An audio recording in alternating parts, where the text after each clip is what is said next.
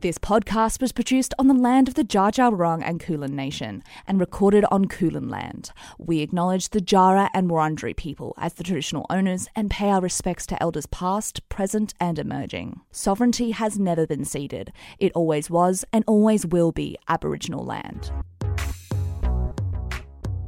Where do you think the future of journalism lies? Oh, in this podcast. Um, Thank you. and, seen. and scene. We recorded one episode and we peaked. Yeah, yeah, exactly.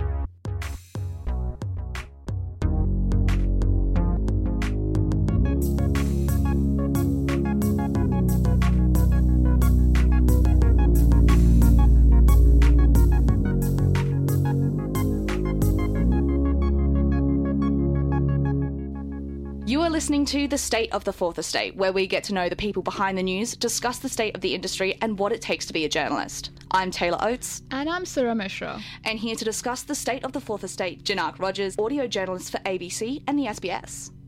Hello, welcome. Thanks very much. Thanks for having me. So, you've had a pretty non traditional start to your career. Tell our audience how you got started as a journalist. The classic tale for this is that I was drunk in a, in a party in Paris, and that's li- literally how I got, I got I got my foot in. I didn't study journalism, and I wasn't quite sure what to do with myself at all. But I did, yeah, politics, international development, and I was kind of interested in working in NGOs. I knew I wanted to work overseas a lot, and I was always interested in storytelling in some form. But I channeled that mainly into social justice and activism and things like that. After doing a bunch of traveling, a bunch of kicking around the world, I was 30 to be honest, and happened to be in Paris, and I'd been working just like odd jobs there. And I was at a party and met a dude who works for Radio France, and I was just pretty drunk, and I was like, "Do you, do you guys need people to work for you?" And he was like, "Yeah, we're usually looking for people." And I said, "Oh, can I pass on my CV? And would you would you let your editor know?" And he did. There was just a couple of tests. I failed the first time, and they Oh. said, "Hey, you, you didn't fail too badly. Come back again in a couple of weeks and try again." and so I tried again and um, got a job at Radio France, and so that was really where it started. Luckily, I'd picked up French. You're doing a lot of reporting in French and then translating or working on French newswires and stuff like that too. So prior to that, the activism work and the NGO work I'd done obviously dovetails with a lot of the skills that you pick up how to get people on the phone how to produce things how to just make things happen and i happened to work for a film company that was in israel and palestine that was doing human rights work so that start got me a little bit of quote unquote media experience I mm-hmm. love that. You know what? It shows take your chance, shoot your shot, and maybe it'll pay off. yeah, I'm definitely a big believer in like you don't have to know exactly what you're doing, but I think as long as you're trying to do interesting things, at some point it'll coalesce into a story. But there's a lot of pressure when you're younger to go, I mm. need to, to project and forward script everything in my life. I like the idea that I'm holding the flame for as long as you're broadly interested in what you're doing, it'll become something interesting. So, why was it audio journalism that kind of captured your heart? Part of it was my first bit of paid work was Radio France, and they said, "Hey, here's a microphone. Go out and do some stuff." I think in my heart, like my, my you know, my teenage self, I read too much Jack Kerouac. I always thought I'd write, and so literature and, and books were my first kind of real, real passion. When I when I started to be interested in storytelling, I thought about documentary film, but to be honest, I was just too broke. and when I was in my early twenties, I just didn't have the money to do documentary film. Radio yeah, uh, was more affordable. And what I loved about it was just that intimacy. People making eye contact with you over a microphone is just a different, more intimate experience. And I think that's been a very beautiful thing. It's mid morning on a dusty street in Tijuana.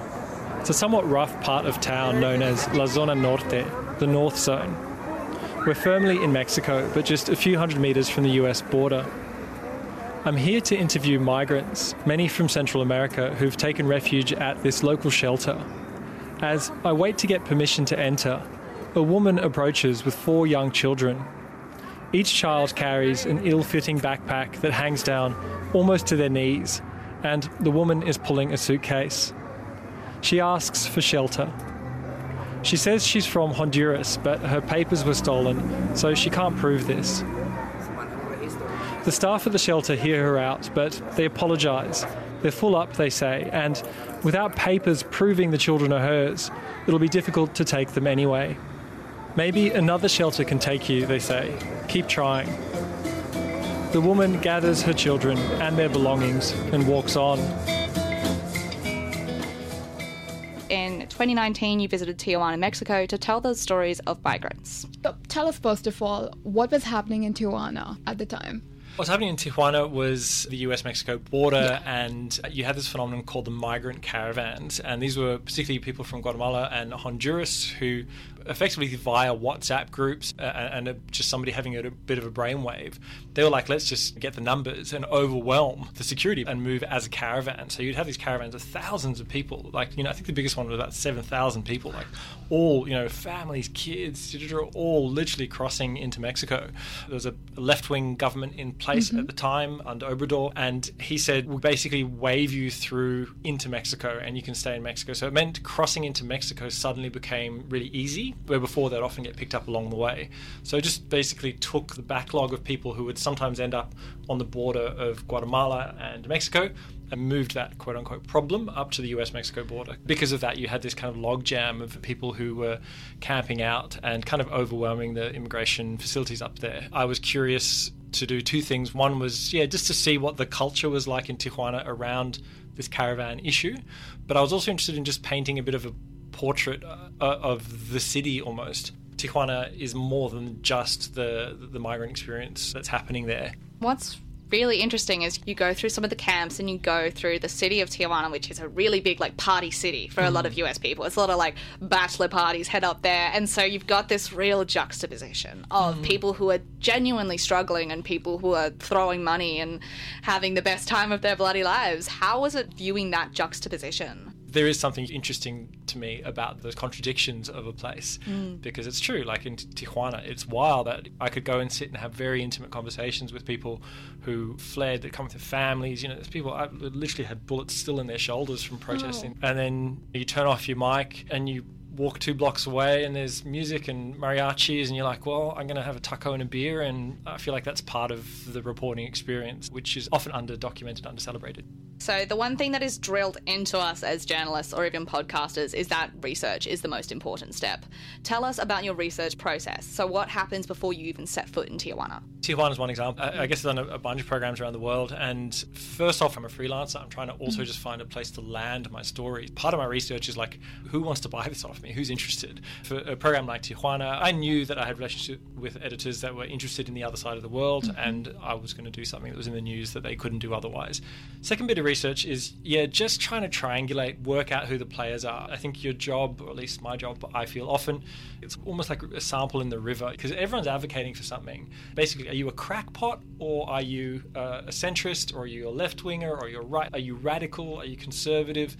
that research comes into just reading into things from a few different places. Basically, find out who are the stakeholders, who are central to the story, and who's peripheral. Once you're on the ground as well, things get a lot easier. I feel like I want to come into it going, here's key stakeholders, but here's where I'm open to ad hoc encounters and ad hoc conversations and a sense of wandering. It's funny, I feel so just pretentious, like trying to think that I have like a philosophy towards this sort of stuff. But there's a few things that I've tried to do in everything that I do. One is to make sure that I speak this becomes value laden, but like people from high and low, so people who mm. are in a position of power, but people who are not in a position, and people whose voices don't normally get heard, making sure that they, they get equal footing, because mm. often we tend to just go to decision makers and we don't necessarily speak enough to people who are impacted. I really like asking people who their antagonist is, mm. who's the mm. person that they feel is most standing in the way of them getting what they want.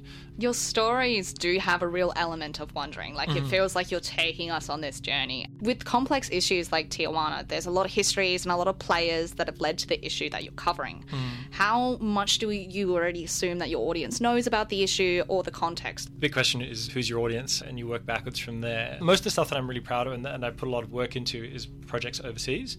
And I, I, kind of work on the basis that people have a glancing awareness that something's happening elsewhere, but everything else you have to hold their hand for. So I don't assume, for example, that people know that Tijuana is the US Mexico border. I don't assume that they know what a migrant caravan is. I don't necessarily assume that, that they know that Trump was building walls out there. Particularly in audio, you yeah, be a real guide for them as, as a narrator, and I'm helping to make sure that they see the key you know we talk about beats, but that they see the, the key mechanisms of the story as cleanly and as clearly as you have. And if you've done that, then I hope you, have done your job. It's almost like you're leading them through blind, where they've got every other sense enhanced, but mm. sight is something that you can't use. And there's almost a challenge in that, creating a world purely through what they hear. Yeah, Yeah, hmm. part of it is the sense of travel and the sense of like immersion in, in elsewhere. And hmm. sound does that beautifully. It's always talked about as being kind of like the cinema of the mind because you're not being force fed images. Sound will give that to you. But you do need to compensate by being really clear about what are the fault lines of your story and particularly the political, moral, ethical dimensions of a story. You can't assume that people hmm. know that. And you also have got to speak to people that you disagree with and people who have done hurtful things to other people you've met. Hmm. But that's just the nature of this work is that people come at it from very different positions. And if you represent that well, then the moral dimensions are self-evident. They, they, they shine through anyway. You know, you, do, you don't need to send a message. Let the story become the message. Yeah. Wow. Wow. That was good. One of the people you talked to in your story, Iranio Garcia, the 35 year old Mexican who was fleeing cartel violence, he mentions that he was afraid to leave the shelters in Tijuana because he saw some of the cartel members outside. In talking to you, this put him in some sort of danger, right? Because your story was going to be broadcast. In saying that, how do you convince a source to talk to you considering that some of them may be in danger? Yeah, it's a really good question. And this is again where radio is very forgiving. People are very scared of cameras often. And I really feel for people. Like, you forget, when you're in the media, you get used to having the gear around and you're like, oh, headphones, microphone, blah, blah. Mm. For other people, it's a freak out. Like, you know, they're on camera, it's a very scary thing. So in radio, I just don't encounter it as much. Most people are. They're they're okay with the idea that their voice will go out. Or they'll just say, I don't want to be interviewed. And that's totally fine. Were there any interviews that didn't make the cut? Oh, always, always. Yeah, yeah. That is part of every project. You know, the, the whole kill your darlings thing. There's so much that doesn't make it in. And there's there's definitely a sadness in that because you've sat down, you've spent the time with somebody, they've given you their story in the hope that it'll help in some way contribute to public dialogue or their own personal circumstances. And then to go back and go, yeah, sorry, that just doesn't fit in the program. It's a constant constraint in this work. And, and I'm quite lucky, like, I've chosen to prioritize working in longer formats. And I do it in my own time too. Like, mm. I spend a month out there. I, I really take my time. Most journalism you'll do, you're filing stories that are two to three minutes long and you're doing one a day or two a day. Mm-hmm. so a lot of stuff ends up on the cutting room floor and that's that's just part of it, yeah. Do you ever reach out to these people who you have had to unfortunately cut out apologizing to them? I do. And I, to be honest, I've gotten better with that. Mm-hmm. But even with my SBS one at the moment, there's whole interviews that I just will not use, and some interviews where I've spoken to somebody for 40 minutes and you'll hear three minutes of their voice. But what I will say to that, and I'll say that to anybody who does come in front of a microphone, is that the conversations that you get to have form the foundations of your story. So even if it's mm-hmm. not in the actual edit, for me, it's like the roots that helps you feel grounded in the story. In fact, it's so vital that you can talk to more people than you use. When you're part of the story and you're wandering around, how do you screen your interviewees, especially like amongst it all? I, I don't know how I do it. Um, It's the magic power. yeah, it's the magic power. How do I do it? So part of it, obviously, is part of that research of looking for stakeholders and getting access. And then once I'm there, I'm looking to cast for a few things. Obviously, differences in age and gender and experience. Some of it, I still like to keep open to that kind of those ad hoc encounters. Like for that Tijuana one, for example. I feel like uh, the image that comes to mind is almost like if you ever played Trivial Pursuit, but you had those little cheese bits that you put in there. Yes. Um, I feel like from a distance, all I've got is that container, and I've just got to try and find the pieces that actually fill it. Somebody who grew up in America, David Ruiz, it was just a really surprising, interesting part of the, the story for me where he was kicked out of America because he had a brush with the law.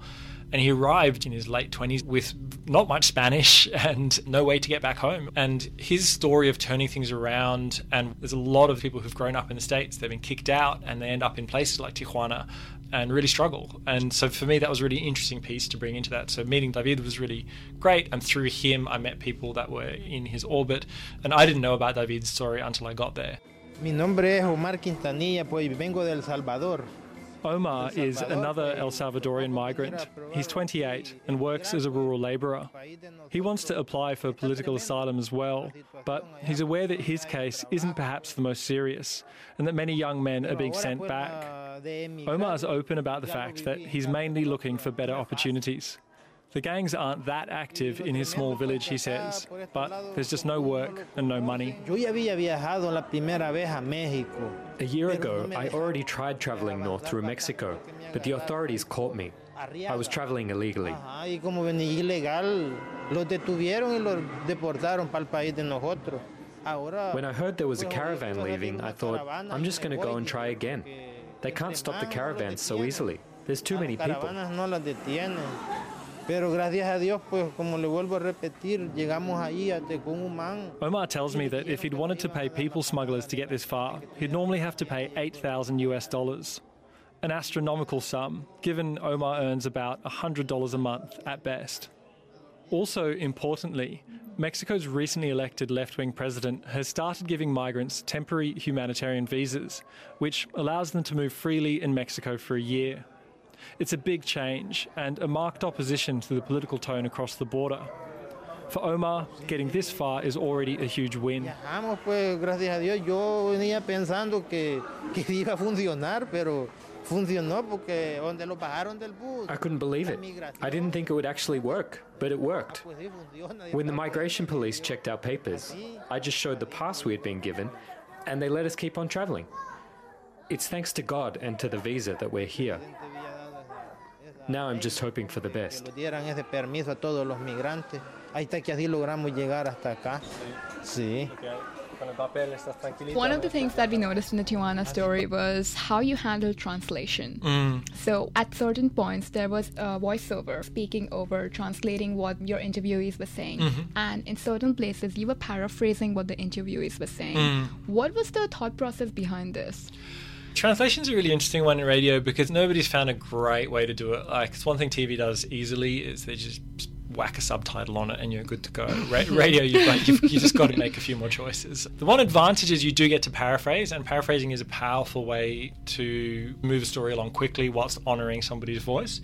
But sometimes as well, you also want to have word for word what somebody said. And I think it is changing a little bit. Traditionally, the way you do it is you just bookend with a bit of the, the language, whatever that happened to be in this case, Spanish, bookend a bit of Spanish at the top, fade under, have an English mm. translation, and then fade up at the end with a bit more Spanish, and that would bookend to get a sense that everything within that was translated. Mm. I quite like it if I've got a translator in the room who's doing a live translation. I'd much rather take that mm-hmm. because that state keeps me in the scene. With those bookends, I found that there were like words that you know I don't I don't speak Spanish. Mm. There are words that like I could understand. Oh, he said that in Spanish. Like mm. I don't know a, a word that I can think of. Maybe Tijuana, for hmm. example. Like there's recognizable words for people who don't speak the language hmm. in those bookends. Is that on purpose? Yeah, yeah, totally. And I'm really apprehensive. Lucky I do speak Spanish, so I could land those.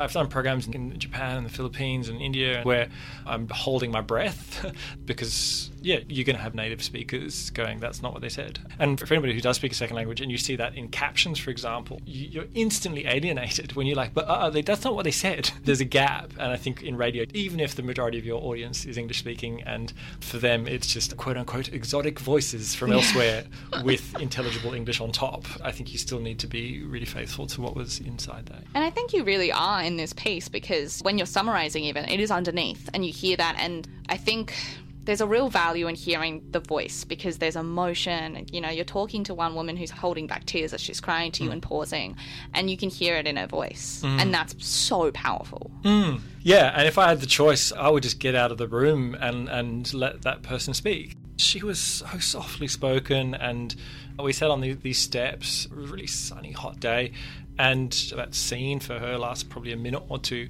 We spoke for about 20 minutes, and she was crying for most of it. um, And that entire time, you're listening, and like even now, I get a bit emotional. Like you're you're in this highly empathetic sort of listening mode. You're also trying to like yeah, just be really present for this human and accept your limitations as a human, where all I can do is record this and try and be faithful to it, and just immense gratitude that you would let me, being this kind of Aussie with a passport who's flown across the other side of the world with a microphone, and talk to you. I'm glad I kept her in as much as I could, but. The, the fullness of those experiences for me as a reporter, it's the tiny tip of the iceberg. But that holds a place in you, and I think there's value in that. Mm-hmm. Yeah, oh, massively, massively. But there's also, without like, getting too tough on yourself, there's also a lot of shame and frustration and a sense of limitation about your ability to impact people's lives through this. I've definitely had people who, who talk to you in a pleading sense of going, by telling me your story, I hope this changes my life. And I, I go, listen, I really want to get your story because I need it for my program, Yeah. and because I, I like I value your experience and I'm, I'm here for it, but this isn't gonna meaningfully change things. I, I hope it mm. does. Mm. I hope somebody listens. You never know what ripples you're creating in the world, and and I think as journalists we should celebrate the fact that we are creating ripples. We do have a platform, but yeah, I don't know what happened to her, and like I'll, I'll carry her story, but but where to? Let's talk about that ending. So you're standing at the US Mexico border wall at Tijuana, watching families reconnect over the border. In a moment that feels pulled from the movies, a man in a deck chair presses play on a boombox, and Imagine by John Lennon plays.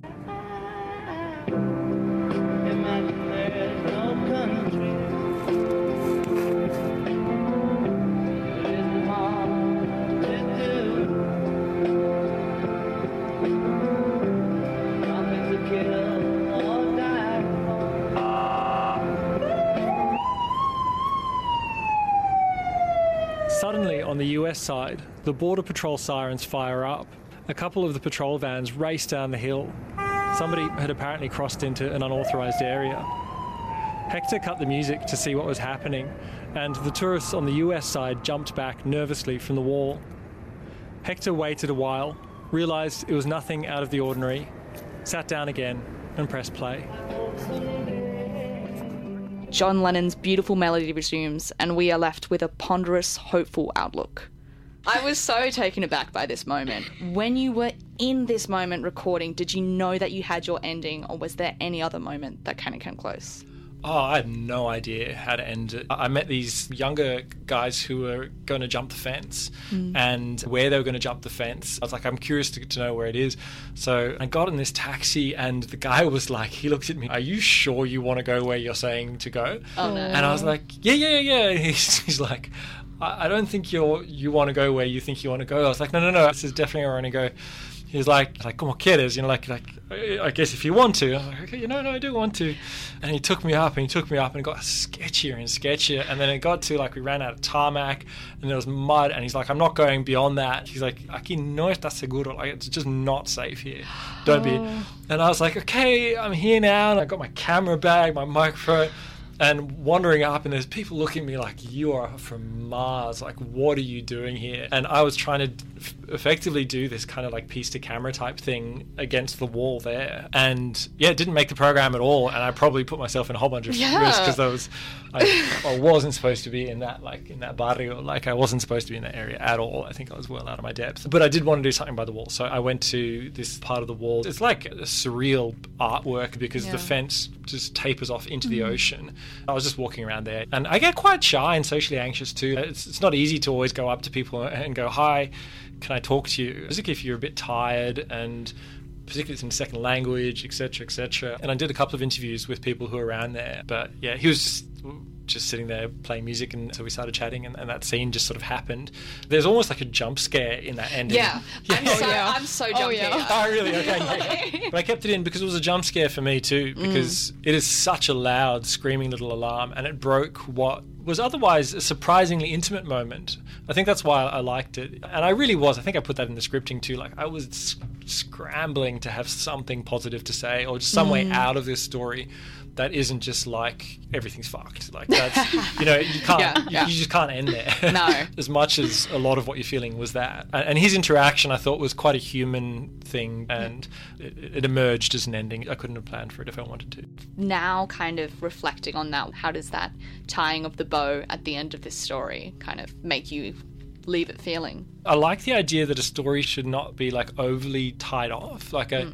I almost feel like it's about like kind of ringing a bell, and, and as long as that bell keeps on ringing a little bit at the end, there's a natural kind of vibrational tension that holds at the end mm. of a story. I think that's what I was reaching for there, because so much of the sadness drama of what was happening around those migrant caravans felt so definitive. And this little moment of sweet complicity, for that to be broken by the music, but then for him also just to sit back and press play and go, well, the world goes on, it just never quite settles. Um, maybe that's where it sits for me. I, I really feel like you did nail that because it sits with you. And I mm-hmm. think all great stories sit with you for a while after mm. they've been told. Taking a step back to kind of digest what has just been shown to you, what has just been told to you. Mm.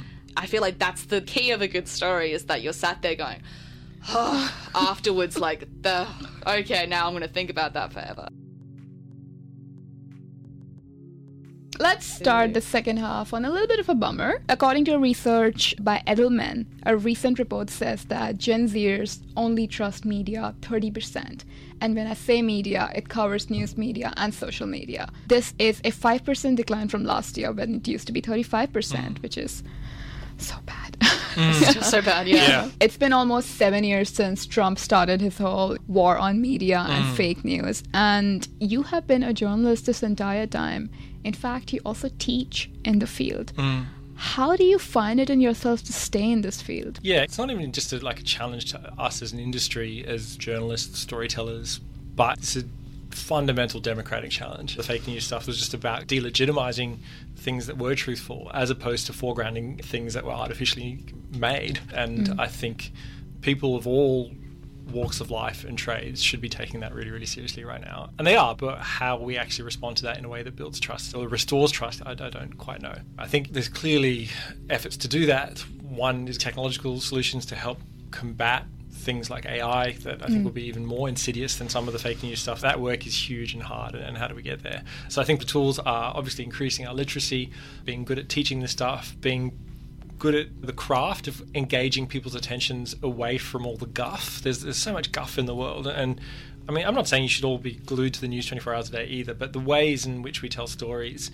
good stories, is hopefully one of our best hopes for keeping people on the side of the truth and on the, on the side of, of reality because if not we just get disassociated or we end up in, in you know these kind of tribal silos all that sort of stuff yeah some of these things are, are too big to probably solve in this podcast I suspect um, yeah, yeah. But we'll try. we'll try, Yes, yeah, yeah, yeah. Briefly on that, though, being in Australian media, do you think that the Australian mainstream news media is achieving that, or are they taking any steps to achieving that? I don't think they are achieving it. Uh, are they taking steps? Yes. Are they enough? Probably no. The media is an umbrella term for a lot of people you strongly identify with and believe in, and a lot of people that you would struggle to want to have dinner with. Journalists, there's people come out for a lot of reasons, you know, and yeah, like you say, there's a lot of political um, forces that shape what is called journalism, and a lot of it is of questionable merit, and I think it's quite corrosive. A lot of what's happened comes out of the Murdoch press is genuinely corrosive, and the fact that we're all journalists makes is quite uncomfortable a thing mm. to, to think. So I think we've got to be quite clear about saying what do we want from what is a journalist and what are we trying to do with that work. The efforts to combat it, I do think there's a growing vocabulary mm-hmm. around that. We've got things like RMIT, ABC Fact Check. These are institutional responses. You've got fact checking as a journalistic language now, which before you'd go, okay, journalism, it's photos, writing, video, and audio. But now it's, it's, it's all that plus fact checking. And, I- and I think mm. there, there's a bit of resilience and informational kind of integrity being built into the industry that way. But I've, I've been mm-hmm. really interested in the hospital strike in Gaza in the last couple of weeks, and even seeing organisations like the BBC and the, and the New York Times, who are amongst our most sober, experienced documenters of fast moving events, they've all had to retract and reinforce and correct their initial reporting on this. To their absolute credit, they do do that. Mm. They show their cards, they go, hey, listen, we overstated and we were too quick to label this, and we we want to qualify our approach and we want to be transparent about it. So that Yeah. transparency hopefully builds some trust in the work. But it's the reporting on those days and how those headlines came out massively shift an entire conflict. And so the responsibility is, is still huge. You mentioned how, as journalists, we're constantly plugged into the news. Do you feel that this can translate to being like hyper conscious or even a bit scared of the world around you? It's it's both like a reflection of reality and a reality distortion field. I mm-hmm. really do think that. It honors a real curiosity in the experience of other people and in the experience of political, moral, and ethical questions that are not necessarily your day to day ones. And I think that's a consciousness expanding thing. What it does is we have preoccupations that are not reflective of the, the breadth of human experience. And, like, so yeah, we go for the car crashes and we go for you know, if it bleeds, it leads, all that sort of stuff. I do think there's some nice shifts within journalism towards constructive journalism as well. There's a growing vocabulary of by solely focusing on conflict that we may be doing ourselves a disservice and effectively doing reality a disservice. I encourage people to celebrate positive storytelling within journalism, solutions focused stuff, and things that rehumanize and, and recolor the kind of darker lens that journalism, and I think rightly so, has as its bread and butter because you're trying to draw attention to things that aren't good in the hope that they can become better. You've got to read a lot of the news, but then you've also got to go for a walk down Merri Creek, look at the flowers. you know? You mentioned that journalists are covering this in the hopes to make it feel better, but recently, certain media outlets, it almost feels like they're not trying to do that. Maybe I speak that as a Gen Zer who has lost trust in uh, news media before and who's trying very hard to gain it back by entering the field. Other than the respected old institutions, BBC, certain organizations, Fox, and then you have a lot of Murdoch run organizations, it does not feel like they're trying to do that. It feels like they're just trying to beat down a broken horse. Journalism, it's a function of power, and these things are all tied to political forces that are at play. I think part of what hopefully we do well as journalists is that we're literate enough to know where our information is coming from. We're feeding into that information economy in an intentional way, which is already a head start. It's already more than your average sort of civic participation that doesn't know who owns the Age, that doesn't know who mm-hmm. owns the Australian, or who doesn't know, you know, the difference between Fox News and GB News and SBS and ABC. Like, and I think we're doing the work by being literate on this sort of stuff. And I wish everyone was a bit more literate on it. And the other thing is just to realize that that, that these are contests of power and ideology. And that's not to say you can't work for Fox and do some great work, but just knowing that ideology is part of it. The one thing I'd say to hopefully still celebrate and encourage the work is that at least you're in the thick of it and you have a platform. You know, mm, that's true. you're not purely subject to this information. You're really able to engage, to feel like you're part of the political process and, and weigh in on, on an event. I was just like a junior producer at Radio National on RN Drive. But as a producer, you do a lot of research, you write a brief, and you write a lot of questions that are then handed on to your presenters. The presenter at the time was Waleed Aly, and I was at this letter writing workshop seeing people trying to write a letter to their local member to try and get some political change.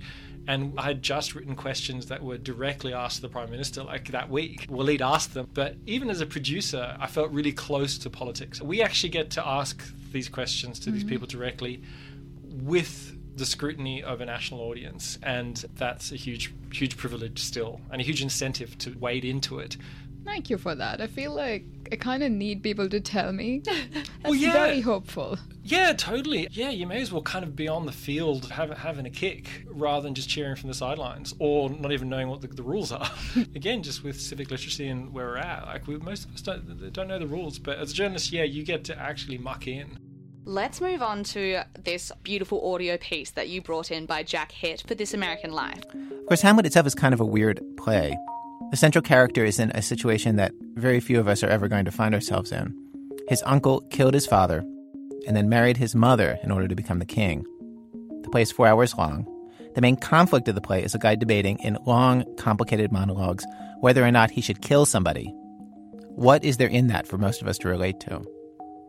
Unless, of course, we happen to be murderers. And what would the play be like if it were actually performed by murderers and other violent criminals? What would they see that the rest of us do not? Well, today on our program, we answer that question. And the answer is a lot. Over the course of six months, reporter Jack Hitt visited prisoners at the Missouri Eastern Correctional Center, which is a high security prison, from their first rehearsal to their last performance of Act Five of Shakespeare's Hamlet. What did you enjoy about this piece? I'm a long time This American Life fan, but Act 5 always just rises to the top of my consciousness as just a beautifully crafted, thoughtful, tender, challenging, funny experience. Yeah. I think what This American Life did, they just moved the dial so significantly to really honor people's stories, both in terms of like where they sit structurally within as part of power. These happen to be prisoners, but also who they are as humans, and to take those stories with a lot of tenderness and care and attention.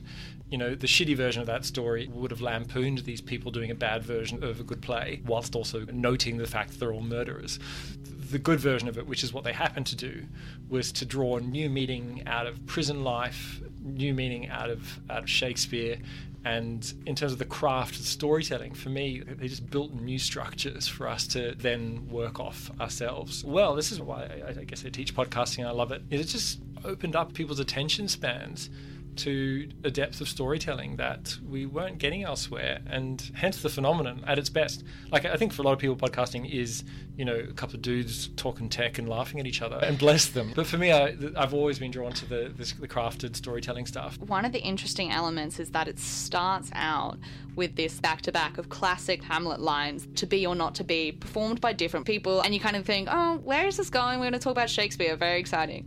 And then suddenly it shifts, and you're like, hmm, why is it bad now? Why are they bad actors?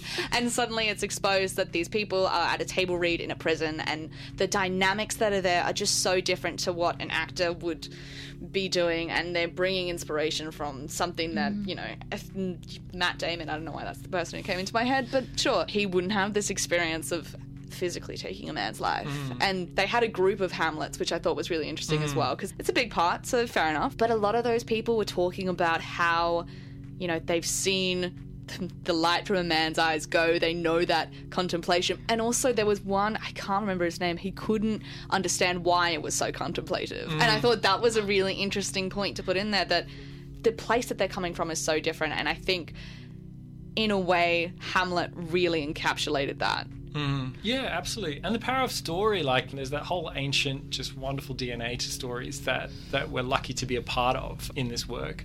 Act five celebrates that not only in the way it tells its story, but the way that they managed to inject meaning, new meaning and new insight into a story that's Brazilian as Hamlet.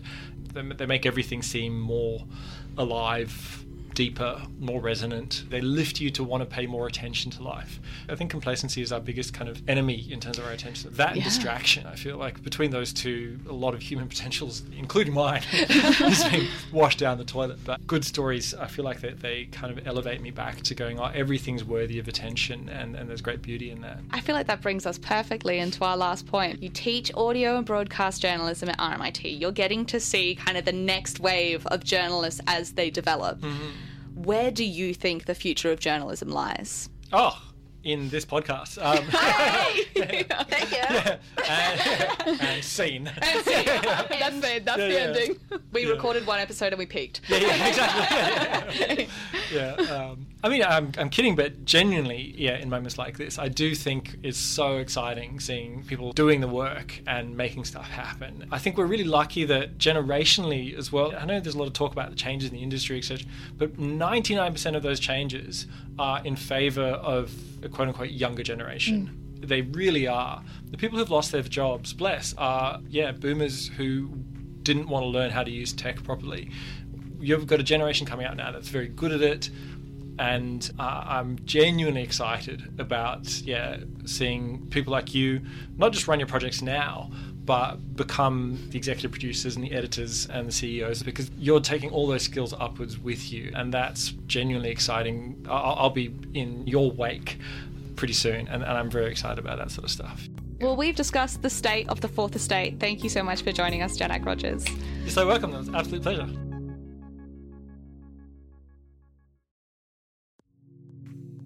The State of the Fourth Estate podcast is co produced by Sura Mishra and Tayla Oates, music by Wessa, branding by Li Barki, and social content by Yarrah Muneer.